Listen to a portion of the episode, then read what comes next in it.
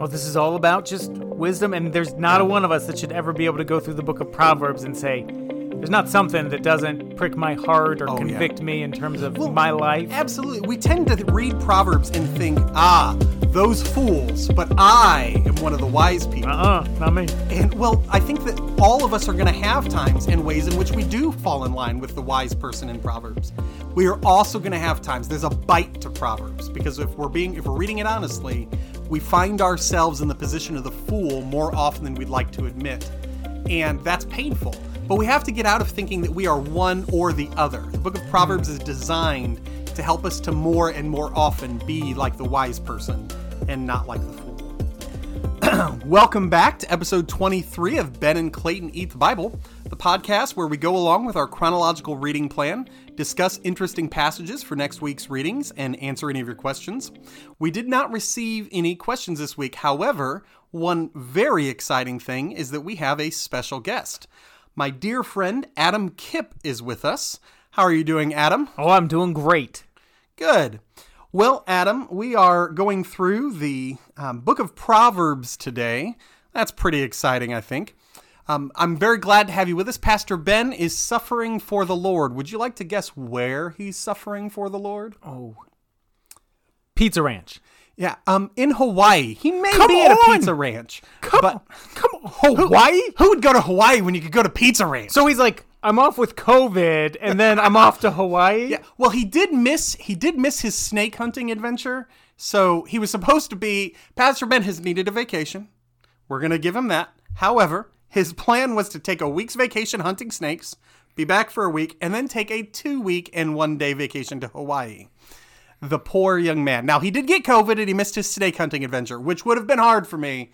I if I was in his shoes, I would have been sad to not hunt the snakes. I want to. I have so many questions. Yeah, I feel like too. it should just be about the snake hunting adventure. but he didn't get to go. His dad and brother did, and sadly saw no pythons. Oh, so did they go down to Florida to to, hunt pythons. Yeah, I know, right? That does sound cool. I know. Anyways, anyways, we could talk about that the whole time, but we should talk about Proverbs. So, uh, a summary of Proverbs. When Yahweh came to King Solomon and asked him what he wanted from him, Solomon asked to be given wisdom, and Yahweh answered his request. In 1 Kings 4, we learn that Solomon was wiser than anyone before him and that he spoke some 3,000 parables parables that are designed to help other people learn and practice wisdom. And at some point, either Solomon himself uh, or someone after him compiled some of his and some other wise men's proverbs and sayings into one book, which we call the Book of Proverbs. The Book of Proverbs open as we might expect it to by telling us its purpose for gaining wisdom and instruction, for understanding words of insight, for receiving instruction in prudent behavior, doing what is right and just and fair, for giving prudence to those who are simple, knowledge and discretion to the young, for the wise to listen and add to their learning, and for the discerning to get guidance, for understanding proverbs and parables and the sayings and riddles of the wise. In other words, the reason for the book of Proverbs is to help the reader gain wisdom. Now, it's interesting to note who the intended audience of the book of Proverbs is. It's specifically written for young men. The writer of Proverbs, and let's be honest, they are absolutely correct, believes that young men in particular need a little bit of extra help in the becoming wise department. That's why wisdom and folly are both described as women in the book, because the young man is choosing to spend his life with one of them. That's also why irritating and ideal wives are discussed, and not irritating or ideal husbands. But even though it was written specifically to young men, the wisdom in the book is for everyone. If we sum up the book in one line, it's one that's repeated often in the book of Proverbs itself. The fear of Yahweh is the beginning of knowledge. In other words, to become wise, mature, or knowledgeable, you have to follow Yahweh. Or, as it's said in two of my favorite verses in Scripture, in Proverbs chapter 3, verses 5 and 6, trust in Yahweh with all your heart and lean not on your own understanding. In all your ways acknowledge him, and he will make your path straight. Proverbs is all about wisdom, and it describes the pursuit of wisdom in several different ways. Wisdom is walking with God. It's choosing life over death. It's choosing righteousness over wickedness, or your own wife over the seductress. It's choosing righteousness versus wickedness, which I've said twice. I'm not sure why I did that. That's all right. Listen, there's some proverbs that do show up twice, and it's just That's true. because, like, God really wants you to know it. So it's totally works, it reasonable works. and applicable to the book of Proverbs that you would have it twice. I agree. Now, the first nine chapters are a call to the pursuit of wisdom, and then chapters 10 through 29 are a list of proverbs with a few appendices at the end of other at the end from other wise men. Nearly all of them are said, though, to come from Solomon. Now, the proverbs aren't promises. They're intended to be a sort of best set of best practices. The discernment teaches us when to apply and in what way. The book of Proverbs is not intended to tell you that if you just live in a certain way, nothing bad will ever happen to you. If it was, then the book of Job wouldn't make much sense in the Bible. Proverbs is a style of teaching that you're meant to chew on, that's supposed to provoke your thought, it's supposed to get under your skin with wit, paradox, common sense, and symbolism. So as you read, remember that all of us are sometimes the fool, and the book in front of you is written so that ju- as you engage it, the Holy Spirit can do its sanctifying work and help to make you more like Jesus. What do you think? Does that sound like a good? oh man, it sounds Summary? like a good summary. Yeah, I I had Chat GPT write it for me, and so that. Oh, was, you know what? No. I did. You know what? I, I was. That's not what happened. All right, you told me not to prepare anything. Yeah. But I was planning. If you hadn't, I was going to do a game because I was going to ask Chat GPT to write a proverb. That's and a then- good idea. And then to say like, all right, is this a biblical proverb or is it from Chat GPT? Because like some of them were pretty good. I was like, write me a proverb bet. about friendship. Oh, Or, like, gosh. or listening. Like, You know- oh, it's scary. Oh, so dear listener, ChatGPT, if you've been living in a cave, is this AI program on the internet, algorithm on the internet that you can use to you can just ask it questions and it will give you answers, and it's smarter than you think it will be. So here, here are a couple. I said, uh, ChatGPT, write me a proverb about friendship. Friendship is a garden that blooms with trust, nourished by laughter, and shielded by loyalty. Oh my gosh, that does sound like a biblical Uh, proverb. But I mean, it feels like the laughter one. You're like, oh wait, no, that's something that's going to be on like a uh, Hobby live, Lobby laugh, plaque or something like that. I, I write a proverb about listening to friends. An open ear is a precious gift, for in listening to friends, wisdom takes root and understanding blossoms. oh man, I thought that first one is something like you know, Yeah, an open really ear is a precious gift. That could totally be something that's biblical. But I feel like that brings up an interesting thing for us to talk about and wrestle with, which is lots of people have written proverbs over the course of history. I mean, Sure. Benjamin Franklin is renowned for this. He did, you know, a fish and company, smell after three days, a penny saved is a penny earned. So, how do we interact with biblical proverbs in a way that's different than worldly proverbs or ChatGPT proverbs or things like that? What do you think? That's a great question. So even um, at the time that Proverbs was written, there were other collections of wise sayings that are that are pretty much around the same time. Some of which Proverbs gets compared to a lot, and they look very similarly.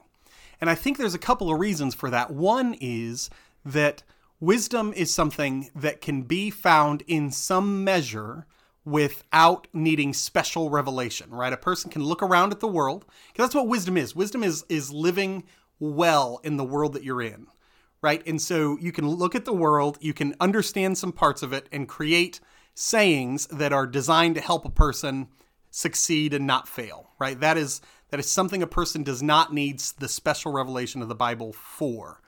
However, what we have, I would say, and I'd love to, to hear your feedback on this, the difference specifically here is that we have a collection of proverbs put together under the guidance of the Holy Spirit that are designed, I think, specifically not to just be in line with biblical principles, although they are. There is also a a I think a depth here that this book contains wisdom that when chewed on, when when when strived after, when really listened to and gotten into, there's just this opportunity for the spirit to produce growth. It's like a it's like the parables of Jesus. There were other parables. What makes Jesus' parables special? Well, there is something special about them. The spirit is involved in a different way. What would you say? No, I, I would agree wholeheartedly. And as I was thinking about it, you know, it just came back to that idea of, you know, these these are special and worth meditating on and ruminating on and and chewing on in a way that is deeper and I think yield perhaps more fruit than other ones. Because I mean, anybody can say quippy saying, and Ben Franklin was really good at that. Sure. And lots of people are. But again, this is the inspired word of the Lord, and so you know these are the ones that are given to us from God, and so I just think they they should hold a different place in our heart, and I think perhaps even how we interact with them should be different, even as we think about it, than some of those other proverbs that we're going to come along. Even I have around the the upper part of my office sayings from figures in church history who were heroes of mine. These have all come from my reading, and I consider these to be spirit led uh, people that are speaking godly wisdom, and yet I would put scripture over and above any of them. The the proverbs in the book of Proverbs are different in that chewing on them produces, I think, or has the potential to produce a spiritual benefit that exceeds the chewing on these, for example. They're they're a- and every one of them would agree. They would all say, read Proverbs before you read anything I wrote. Sure. Yeah, well, and I think, you know, not the quotes you've got around your room; those have a biblical worldview. But the Mm-hmm. other thing we've got is that these are inherently rooted in a biblical worldview and understanding of who God and is, who God is, and His desire to work in our lives. And again, you'll get a lot here that you wouldn't get from Benjamin Franklin on, you know, God and Mm-hmm. you know, fear of the Lord is the beginning of all knowledge, and what it is to live as a a godly person in light of that. So. So what do you think about the intended audience being young men? I, I mean, he's writing it to his his son, so and future king, like and future leader. So we get a lot on leadership and Yes. the work of the king as well. And I could definitely see that and understand that. And I think you did a great job of drawing out. That's why almost all of these are talking to men and from a a guy perspective. Mm-hmm. We do get one that's about a wise woman, which is mm-hmm. tucked away in the middle. And when I came across it, I think it's 14.1. I'm going to it as I know well. that's the hard part about Proverbs. We got to jump around here, so it does take a mm-hmm. while once we start. the wise woman builds her house, but with her own hands the foolish one tears hers down. You're right. but like it was, we- it's super weird to like, It is. and I don't think I've ever noticed it before because I usually read Proverbs in little chunks, right? Like Uh-huh. instead of like sitting down and reading through. Because I will say it's kind of hard to read this through in one fell swoop because they all kind of start to blend together. Mm-hmm. But when I came to 14, I was like, wait, what?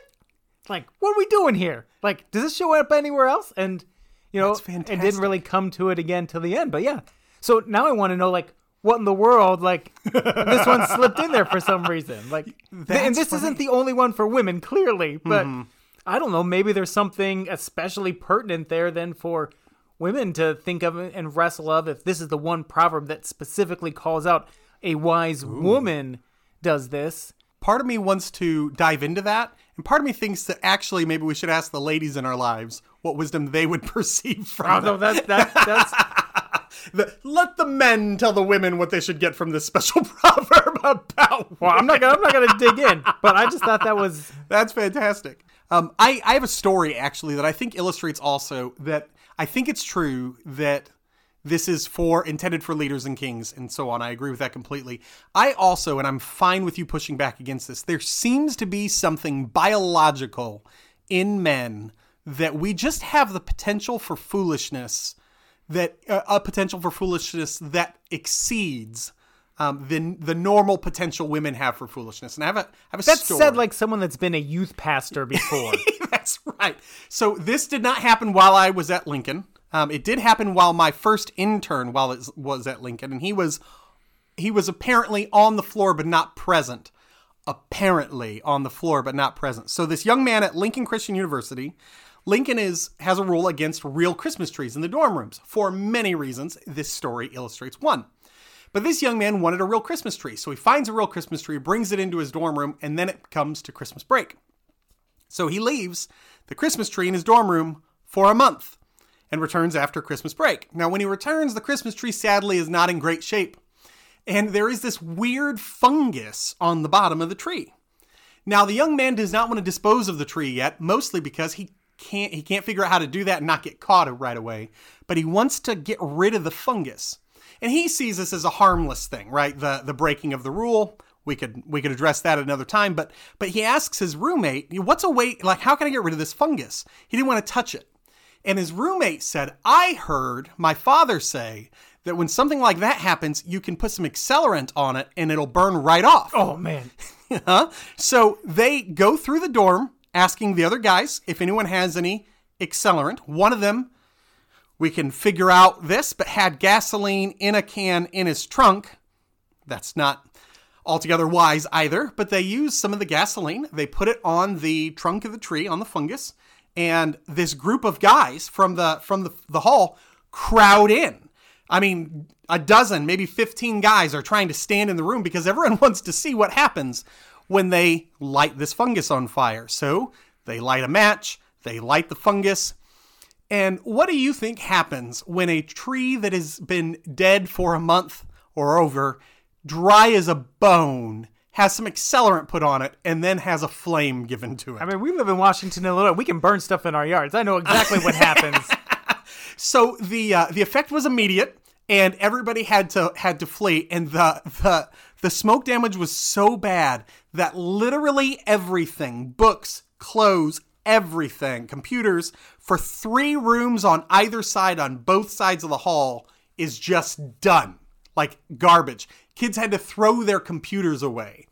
And then, as the police show up and the firemen show up and put out the fire, the young man is horribly embarrassed. But then a question comes up Is this arson? Because for it not to be arson, a senior in college, one semester from graduation, would have to convince the police and the firemen that he did not realize that if he put accelerant on a dry tree and lit it, that it would burn. And that did apparent that was apparently what was decided that this young man was so foolish that he didn't realize if he lit this tree on fire it would burn and neither did the dozen or so other young men standing there i don't care. We can talk about different kinds of foolishness between men and women. There and there tends to be you know in girls dorms other foolish things happen. But that would never happen in a girls dorm. There is zero chance of that story ever being recreated in a girls dorm. Some girl would say that's not a good idea. You shouldn't do that. No man no boy was like hey wait a second. Maybe we shouldn't light the tree on fire You know, a guy was like, "Oh, put a little bit more on there." Just, exactly. Gotta get we gotta get a little more of it done. And there's just a destructiveness to that kind of foolishness that uh, I think the author of Proverbs may have realized. These young men will be king. Their foolishness could be really bad, and the book of the book of Kings and books of Kings and Chronicles do play that out.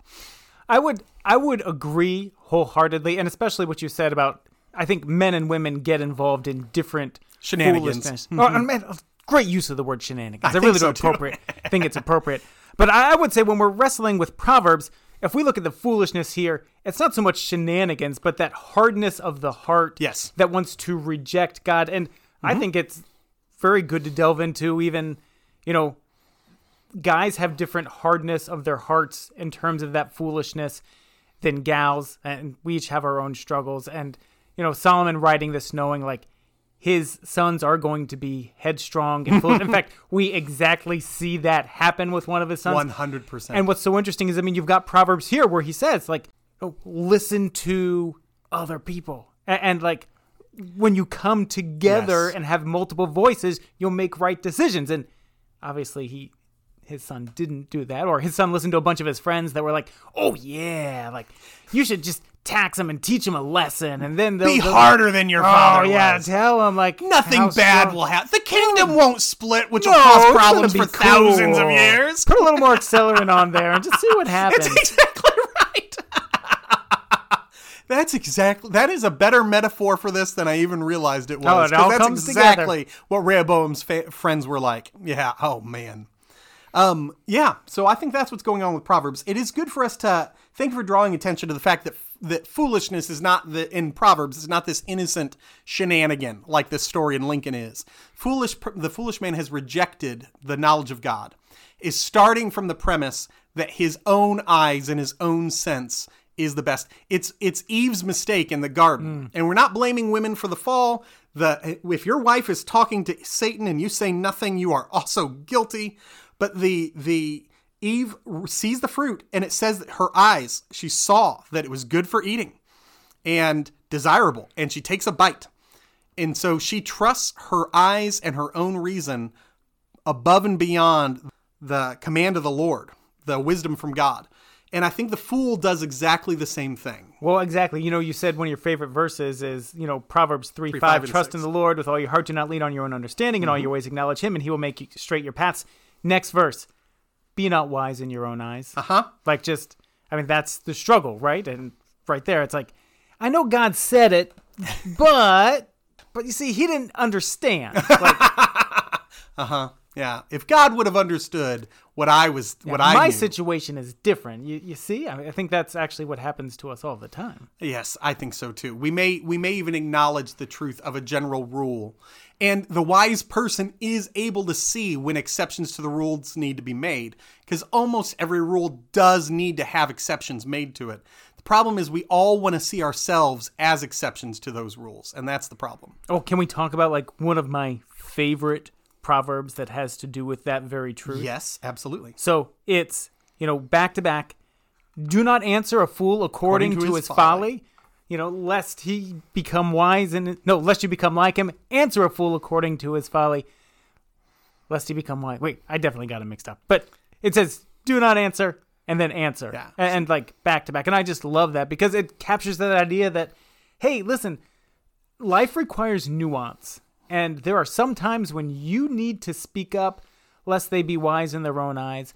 But there's some times where if you speak up, you're just arguing with a fool. Or as as I've heard someone say, you know, you're wrestling with a pig and the pig enjoys getting dirty. Ooh, that's a good. I did the yeah, that could be that could be in Proverbs. Yeah. It or totally could ChatGPT be. could have written it. the idea here, so some of the commentators actually about these verses, it's chapter 26, verses 4 and 5, and they read, Do not answer a fool according to his folly, or you yourself will be just like him. Answer a fool according to his folly, or he will be wise in his own eyes. And so they're back to back different. Some of the commentators who I, I'm surprised by will say that this is just the effect of the compiler seeing that they were talking about a similar concept, and so they just go next to each other, and it's coincidental. Hmm. And I think that that's so wrong. This is literally here for us to, I, we're supposed to read these two as different and wrestle with that because it means sometimes you apply the one and sometimes you apply the other, and it's wisdom, discernment that you need to be able to make that distinction. Oh, absolutely. Yeah. Yeah. What other proverbs? Were, I have a list as well, but I'd love to hear from you what some of the other things that you wanted to, to talk about were.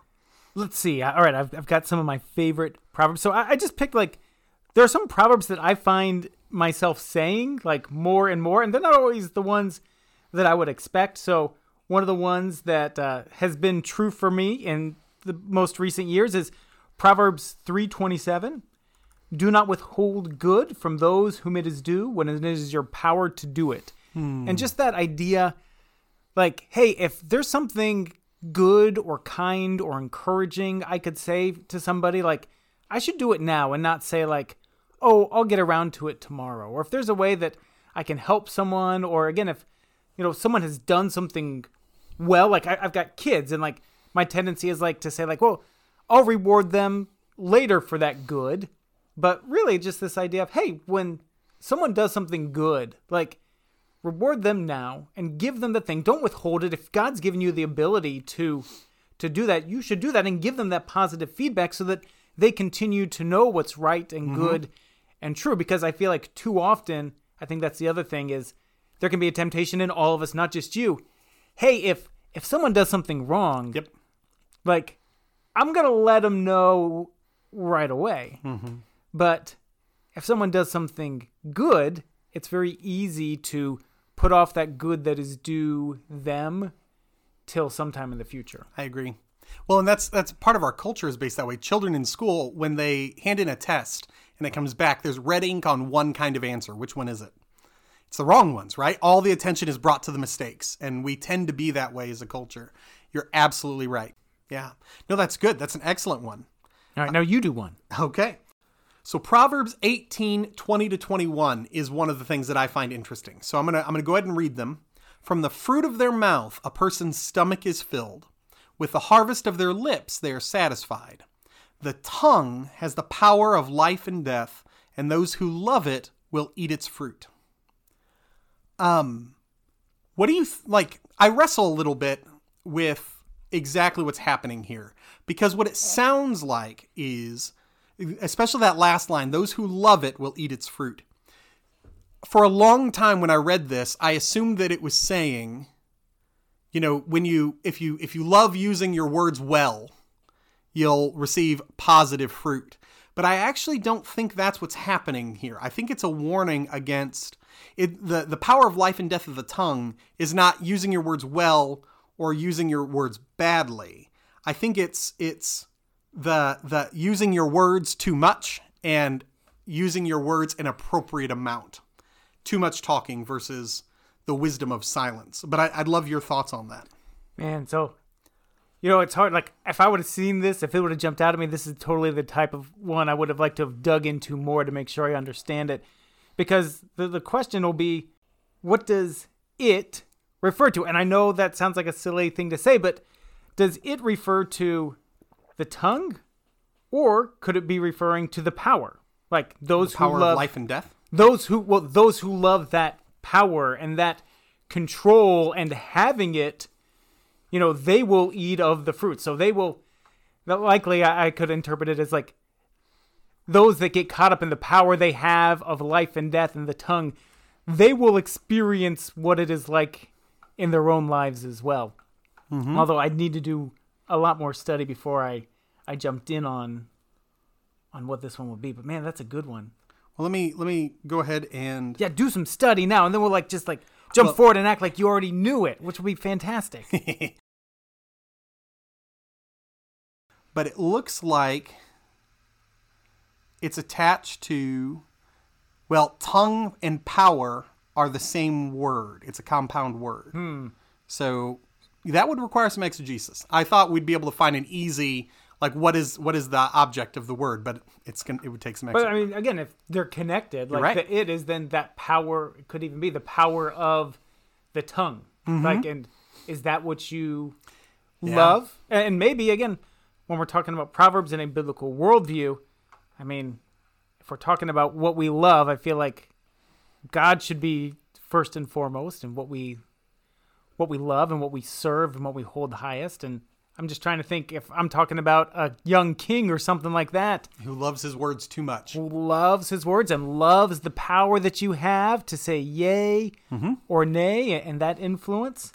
that's And, right You know, he who who loves it will eat its fruit because if you are that type of king, we've read through Kings and Chronicles to know what happens Yes. to to those that do rule in that way. And I think actually, as you explained it that way, I think I think I agree completely because, like I said, the tongue here is connected to the power of life and death, and it's loving that too much that's bad.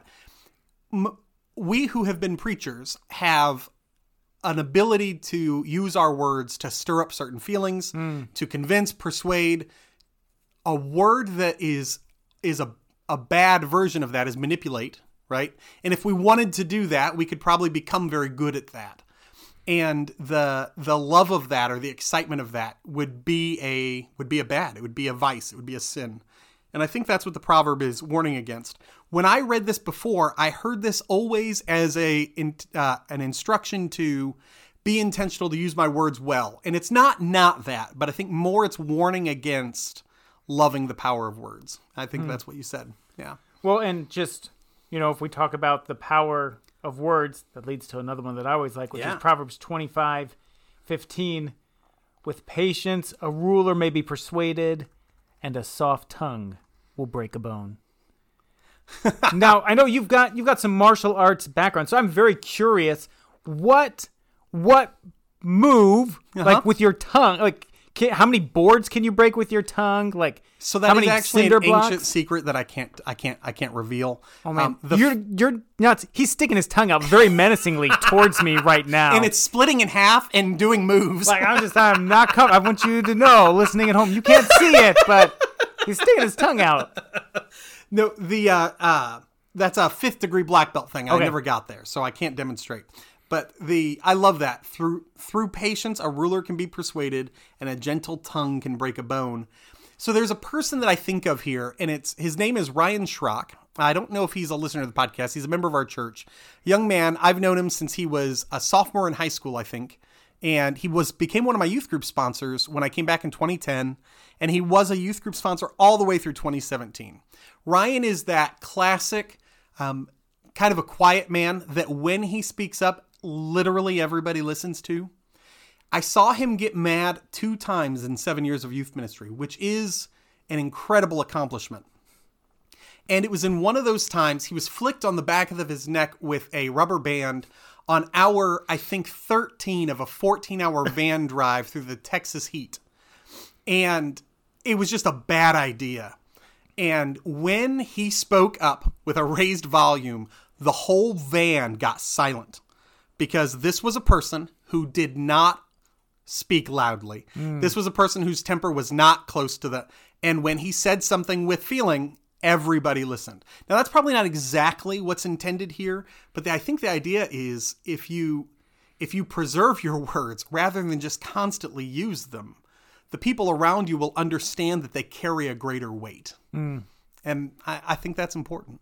Well, just that importance, especially in our culture, where shouting seems to be the best way to convey like feeling or try and change others. Like if I shout loud enough, long enough, I will get my way. That does seem to be the way the world does things, unfortunately. But God's worldview is a little bit different in terms of there's something to be said for just a gentle, well chosen word. Mm-hmm.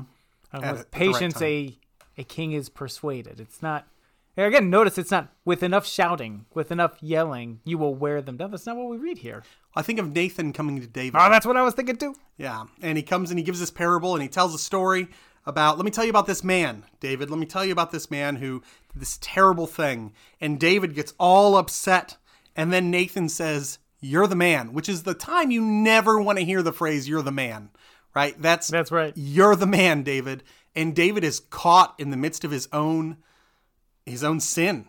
And he realized he knew that the that Yahweh had seen it but I don't think David had really reflected on what he'd done up to that point. And he's he's taken in by it which was gutsy on the part of the prophet. When you go to the king to say hey you messed up that's sometimes dangerous. That doesn't work out real well for Jeremiah for example. Like it can be hard but he did it. Yeah. That was great. Can I eh, can I take us to a different one then? Yes. all right, so there's one that I've heard many times that is one of the most misunderstood passages in the Bible. It's Proverbs 22 6.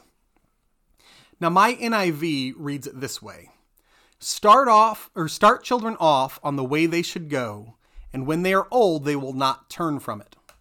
And so, the way that I hear this understood a lot of the time is if I raise my child the way that I, in, in the knowledge of what is right and wrong, then when they're older, they're going to continue in that idea of right and wrong. And that on its own is not a bad idea, but that's actually not what the word the proverb is saying. That word should is where we we get mixed up. Should is a word that can do a lot of different things. We almost always mean it with the right thing, right? That's what should means. But should can also be about their choices or their will. The Hebrew word here is literally their wants, you know, what they want to do. And so it's saying start children off and let them do whatever they want to do. And when they're old, they're not going to be any different than that. In other words, if you let children do whatever they want, they're never going to learn self control or discipline. And I think that that is more, more universally true than the other. Hmm. What do you have any thoughts about that? No, well, and no matter how you interpret it, I think it's good. This is a good one to talk to people about just that proverbs aren't promises. Yes. Like and wrestling with that that these are general truths and the the fact of the matter is you can find an exception for almost any of these proverbs. It doesn't mean they're not true and they're not the word of God, but these are Yes. general truths about life. And so even what you're sharing here about like, hey, if you let a kid just free range it when they're little, that's what they're going to be when they're older. I'm sure somebody would go, nah, like I was Uh, that kid that was free ranging, true. and then I came to the Lord. Well, actually, I think about my wife. My wife who can remember the one time she lied to her parents. Like, dear listener, Lisa Tenervin can remember the one time she lied to her parents. I don't even understand how Maybe it was a really big lie, though. It was about, if I'm not mistaken, it was about whether or not she had eaten her green beans. So I'm going to go with not a big lie. I used to tell her, Lisa, if I just find out someday that you're concealing some terrible, terrible secret from me, I'm not even going to be mad. I'm just going to be impressed, you know, at this point. But you're right. There are exceptions to every rule. Yeah. Uh, Now take us to one that you're interested in. All right, let's do Proverbs 16:33. This is this is always an interesting one. So we've got Proverbs 16:33. The lot is cast into the lap, Hmm. but its every decision is from the Lord. So as far as I understand it, and feel free to Sure. correct me or push back on this, it means that you can take the offering on Sunday and go to Vegas and you put it all on red and it is God's decision whether you mm-hmm. double it or not. But that's up to God because the Lord guides the lot. Every decision is from the Lord. Did anyone, has someone told you that that's what we do with the offering every week? I mean, yeah, I mean, I was like, how do they, how do they get this like great building? Like something's got to be going on. People wonder what Ben and I do on Monday, but that's it. We take the offering, we fly to Vegas with the offering, and we double it. You've got to say the back. proverb before you do it, though. So you got to Otherwise like, we're in you gotta trouble. say it over the dice or whatever you're doing Uh-huh. there. There's this reminds me of a different one as well, and we're not going away from it before we talk about it. But the horse is made ready for battle, but victory belongs to the Lord, right? And the the idea between both of them is similar. the The second one is more about man's effort, but this one is about the the the luck of the draw, not actually being the luck of the draw, but the Lord is involved in everything. Yeah, is that the way you interpret it as well? It is, but it raises all sorts of questions Sure. about like gambling and things like that that I don't have good answers to. So, are you saying that you're you're worried that this is embracing uh, gambling is a good thing? No, in no way, shape, or form. But it, as we embrace the fullness of the sovereignty of God, you come really close to the line on some of those questions of like, well, God's in control, right? So, you know, He decides what happens. Yeah, and you're not saying this. I think a person could take this and use it as justification to spend all their money on the lottery. Oh, I know. Like I got the lotto ticket, and like God controlled whether I'm the big winner. Oh, not this time. Good thing I bought like ten more though. like, and I, uh-huh. I'm very against that. But how the sovereignty of God presses up against. I mean, God allows us to make those bad decisions, but does. some people also win. And does that mean God was in control of those that won, and He did make them winners? Like that's where it gets complicated. Well, I mean, you think about like, I mean, it says that. I mean, the Book of Romans tells us that the Lord is behind every leader coming to power, right? Yep. And there have been some really that was written while Nero was in power. Mm. The man who was taking Christians from churches, binding them to poles, covering them in tar, and then lighting them on fire as tiki torches for his lawn parties. These people were hearing from Paul that the man who was literally burning to death people from their church, think about who you sit next to in the pew at church. They're gone, burned to death by Nero. And then Paul says, Yeah, but God put him in power on purpose. Whew. I mean, that makes that makes suffering, that makes evil, that makes pain, all of that much harder. Yeah. So, um, do you play the lottery, Adam? No. No, and I actually I tell my kids, don't ever play the lottery. Like Uh-huh. specifically, and I even say this, listeners, don't ever even play claw games because those are rigged too. Like I was big into claw games as a kid because I uh-huh. thought it was a game of skill, but no, it's a game of chance. Like it's just they determine like every ten pulls or something, you'll get a good one. Like any of those things, I tell my kids like, don't ever do it. Those people are rich and you are not. and there is a reason because it's not designed for you to win. It's uh-huh. designed for them to make money. Good call.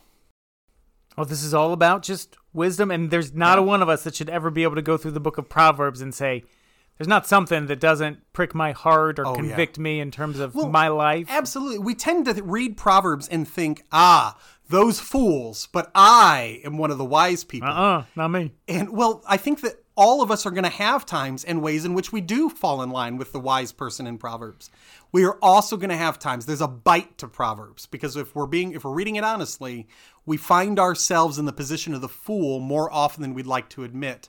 And that's painful. But we have to get out of thinking that we are one or the other. The book of Proverbs hmm. is designed to help us to more and more often be like the wise person and not like the fool. So, another one I'd like to discuss is Proverbs chapter 5, verses 21 to 23. For your ways are in full view of the Lord, and he examines all your paths. The evil deeds of the wicked ensnare them, the cords of their sins hold them fast. For lack of discipline they will die, led astray by their own great folly. What I love about this is I think there is this idea in for a lot of people that as long as my sin is private, as long as I'm not doing it against another person, then I get away with it. There's no harm done. I haven't I haven't hurt anyone or anything and my sin is is is my own and it's fine. And it's not. Hmm. We never get away with it. There is a there is a harm done to our spirit when we embrace or commit sin and we are doing something inside that is not good opening the ways for further further struggles further sin struggles and we're we're shaping ourselves forming ourselves in a way that we don't want to be formed. It's spiritual formation in the wrong direction. And i just think that that's an important piece. Cs lewis uses it in mere christianity. He gives the the idea that we're all like ships heading in the, the same direction. And if you don't take care of the inside of your ship, what's going to end up happening is it breaks down and it's going to crash into other ships. Right? You can think about a car on the freeway. What I do inside my car doesn't matter, but if you don't take care of your car, then it spins out of control or breaks down and crashes into someone else. What happened inside still affected the people around you. And we see that happen again and again and again in marriages, when people think that porn addictions, pornography addictions are fine. They're not a big deal because they don't hurt anyone. And aside from the way that the porn industry is is evil, um, it's still doing work in your heart that is preparing you and causing harm to you, preparing you in a way that's going to cause harm to others. Yeah.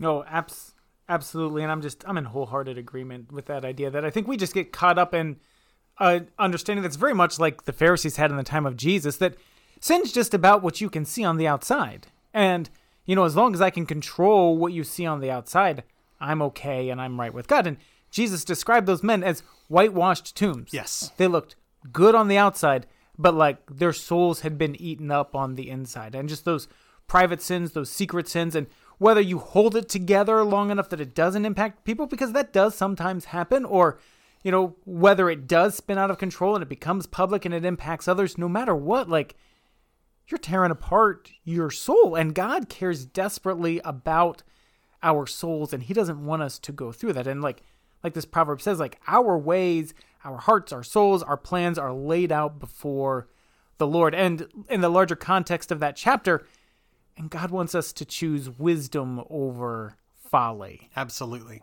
Absolutely, he does. Yeah. Do you have another one you'd like to take us to? All right, we're at Proverbs 14:30. Proverbs 14:30. And I feel like this is a good one for today. Ooh. A tranquil heart gives life to the flesh, but envy makes the bones rot. What a good word. Oh, I know, man. And you know, especially especially the second half of that proverb, just envy makes the bones rot. People don't really envy today, do they?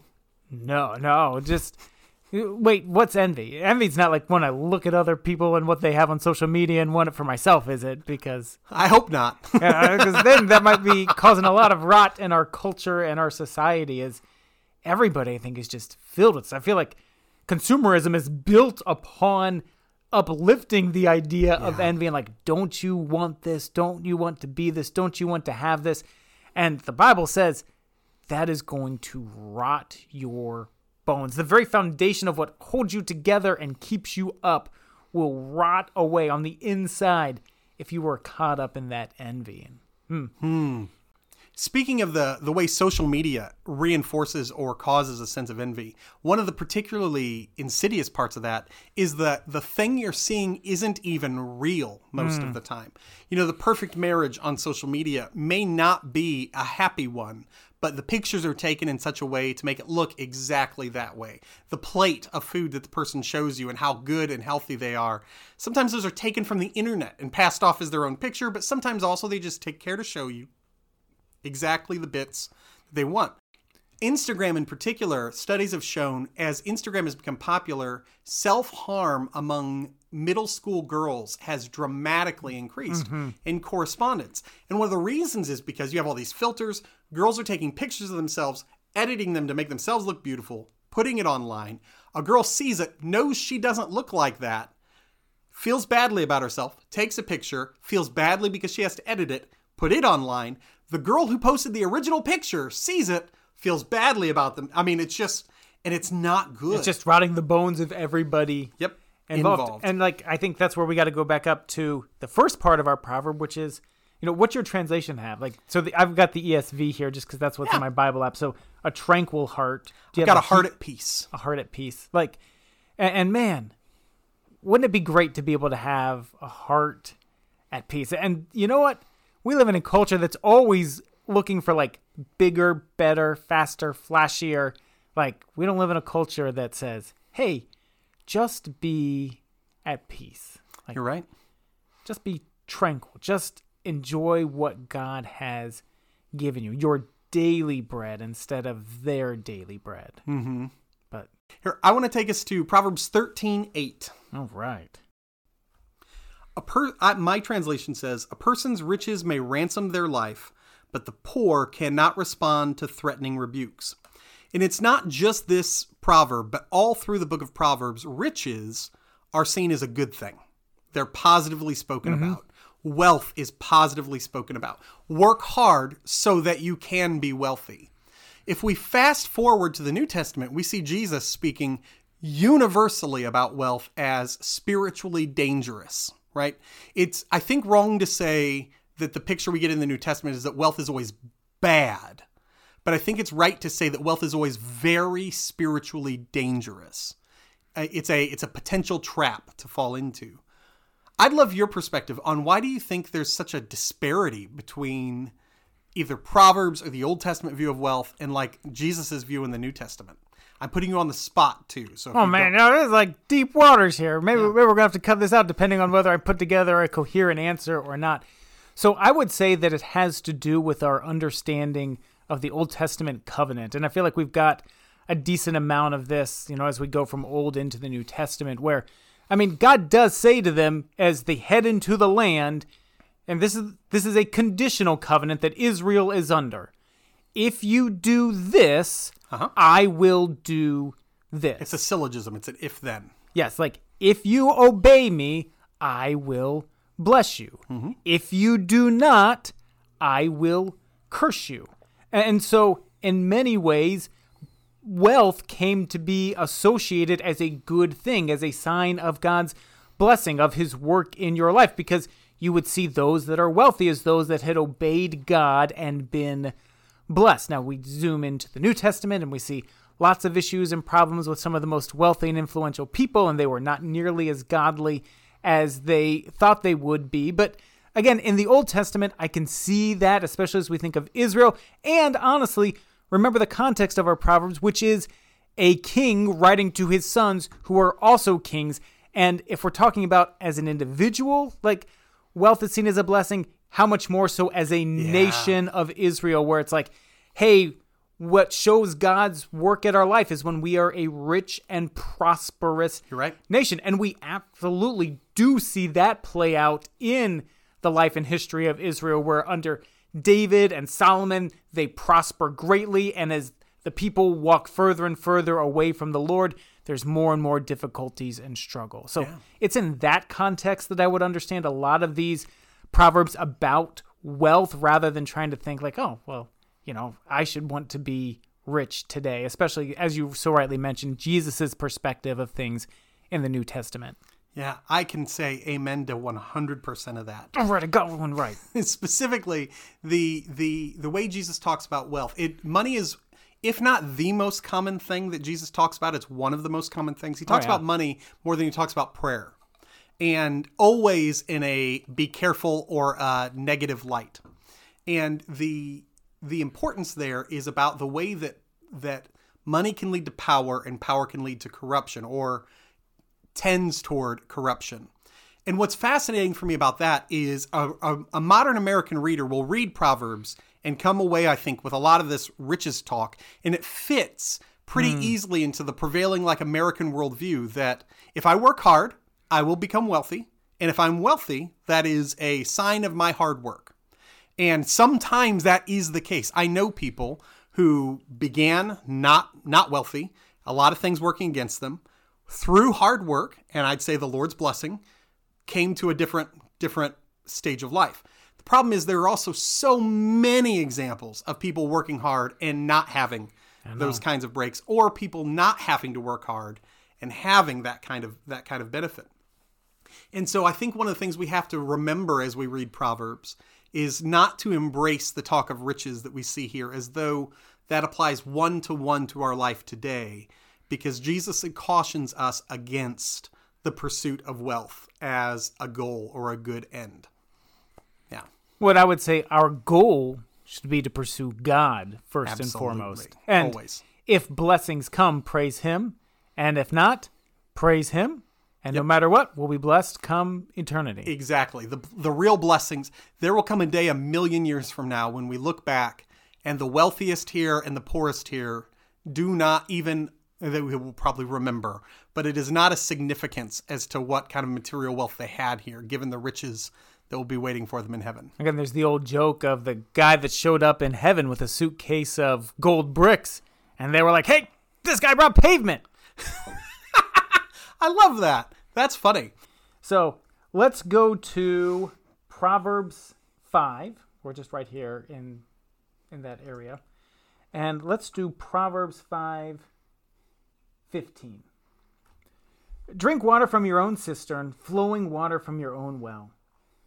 Clayton, what does it mean to drink water deeply from your own cistern? Just hmm. is this saying that we shouldn't share water rights? Because that's what I was, you know, uh-huh. thinking that it was about. Like, hey, listen, we can't have two wells on this property. Like, hmm. this is my cistern, and like, you cannot like take water from my cisterns, which is weird because the Bible talks so much about being generous and sharing with others. So, look, if you could just explain this one to me, I sure would appreciate it. So, what I had originally thought this was about for a long time, and I I I recognize this. I remember us having a joke about it in Bible college, and my my position there was it was about not going to other people's wells and drinking their water. Right? You don't want to you don't want to be dishonest and take what isn't yours. So drink your own. However, if you read just a little further, it makes it clear that's not actually what it's talking about. Verses 16 and 17 say, Should your springs overflow in the streets, your streams of waters in the public squares? Let them be yours alone, never to be shared with strangers. Nobody can have my water. Like there was a water main break up on the square just like, you know, earlier this week. And so, Uh huh. you know, that that's this that's what this is talking about. Like if there's a water main break. Yeah, that's exactly what Okay, it actually weird. The craziest transition ever here. So you know how when you're giving an example, sometimes like a metaphor, and you make a hard turn and nobody follows. Verse 18 is that. May your fountain be blessed. So that's all the stuff that's been talked about. And may you rejoice in the wife of your youth. drink from your own well, right? Don't let anyone else drink from it. Don't let it overflow. Let it be yours and yours alone. Also rejoice in the wife of your youth. What? A lovely deer, a graceful doe. What's the next line? Um, why should you be intoxicated, my son, with a forbidden woman? That's not the next Are you line. sure? Dear listener, the next line has the word breasts in it. what? You can't say that? Except that it's in the Bible. So I guess you're allowed to. When you're I guess, reading it yeah. in the Bible. What does the ESV say? Does it say breasts? Yeah, oh yeah, it does. Didn't know if it would pick a different word.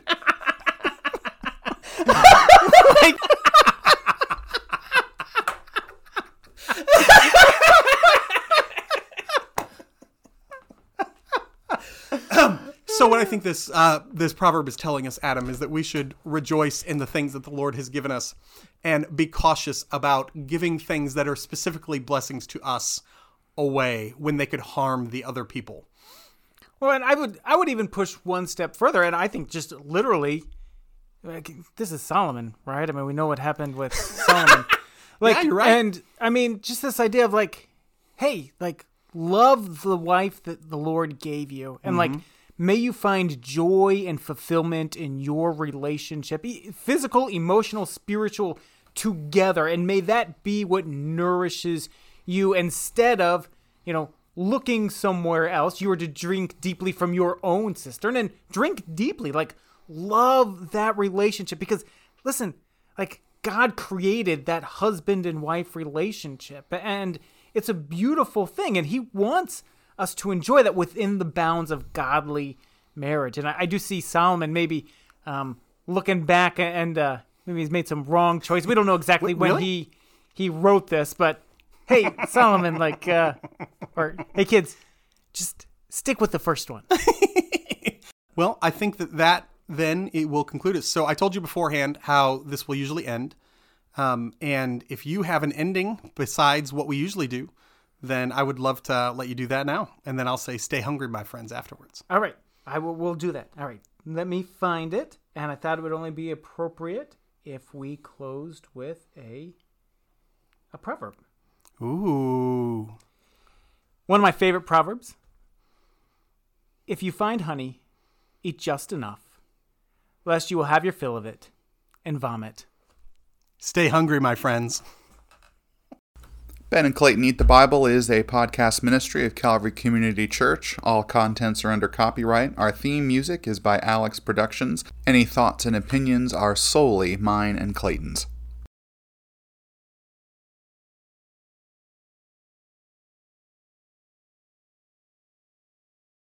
You know, uh, Jesus had the same amount of hours that we did. That always kind of sticks with me. That I wonder if he was like always tired. like, Yeah. The humanity of Jesus and fatigue is an interesting question. you know, we we see like all these different depictions of Jesus, where there's like the happy Jesus. I don't know if you remember that film, and like serious Jesus. But I want to see one where it's like Jesus is just perpetually tired, like, You guys. just like he's exhausted. Yeah, but he, Like, he he didn't make it past 33 probably, so he oh. didn't really get to experience middle age. oh, trust me, like I figure it's because he was so exhausted. On the cross, he was just like, I'm done. He did. He did. Like those were literally his last words. is, it is finished. it's over. Like so, maybe there's part of that there. We've just misunderstood this whole time. It's just pure, unadulterated exhaustion of what Mm-hmm. ministry is like. Yeah, and he, it's like he being followed around by 12 people. Yeah, I got you. I think you might be right.